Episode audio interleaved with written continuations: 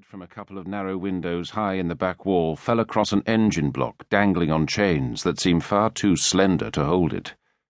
Below it, lashed to the workbench with razor wire, the fat man in the photograph was struggling to breathe. He was stripped to the waist, his huge, hairy stomach rising and falling in time with every laboured breath.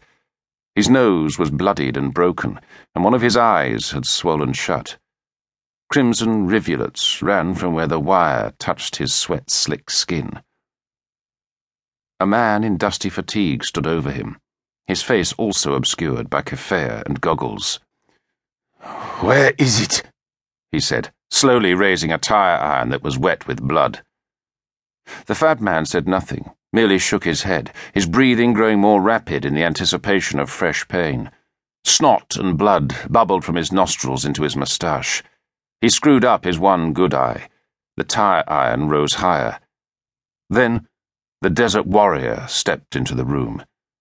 The fat man's face remained clenched in expectation of another blow. When none came, he opened his good eye and discovered the second figure standing over him. Your daughters. The newcomer held up the photograph.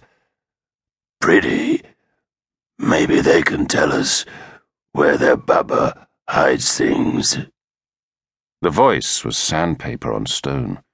The fat man recognized it, and fear glazed his staring eye as the desert warrior slowly unwound his keffiyeh, slipping off the sand goggles and leaned into the shaft of sunlight, causing his pupils to shrink to black dots in the center of eyes so pale they appeared almost grey.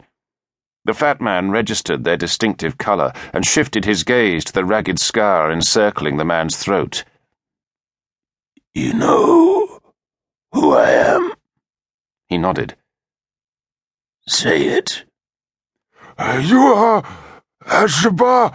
You are the ghost. Then you know why I am here. Another nod. So tell me where it is. Or would you prefer me to drop this engine on your skull? And drag your daughters over for a new family photo. Defiance surged up inside him at the mention of his family. If you kill me, you will find nothing, he said. Not the thing you seek, and not my daughters. I would rather die than put them in danger's way. The ghost laid the photograph down on the bench and reached into his pocket for the portable sat nav he had pulled from the windscreen of the 4x4.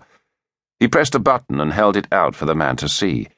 The screen displayed a list of recent destinations. The third one down was the Arabic word for home. The ghost tapped a fingernail lightly on it, and the display changed to show a street map of a residential area on the far side of town. All the fight drained from the fat man's face in an instant. He took a breath and, in as steady a voice as he could manage, told the ghost what he needed to hear.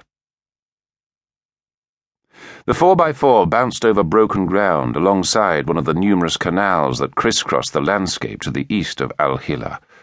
The terrain was a striking mixture of barren desert and patches of dense tropical greenery.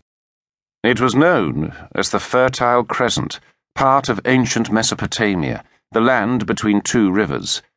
Ahead of them, a line of lush grass and date palms sketched out the banks of one of them, the Tigris, and the Euphrates lay behind them. Between these ancient boundaries, mankind had invented the written word, algebra, and the wheel, and many believed it was the original location of the Garden of Eden, but no one had ever found it. Abraham, father of the three great religions, Islam, Judaism, and Christianity, had been born here. The ghost had come into existence here too. Birthed by the land he now served as a loyal son. The truck eased past a palm grove and bounced out into the chalk white desert, baked to concrete by the relentless sun. The fat man grunted as pain jarred through his bruised flesh. The ghost ignored him, fixing his gaze on a hazy pile of rubble starting to take shape through the windscreen. It was too soon to say what it was or even how close. The extreme heat of the desert played tricks with distance and time. Looking out at the bleached horizon, he could have been.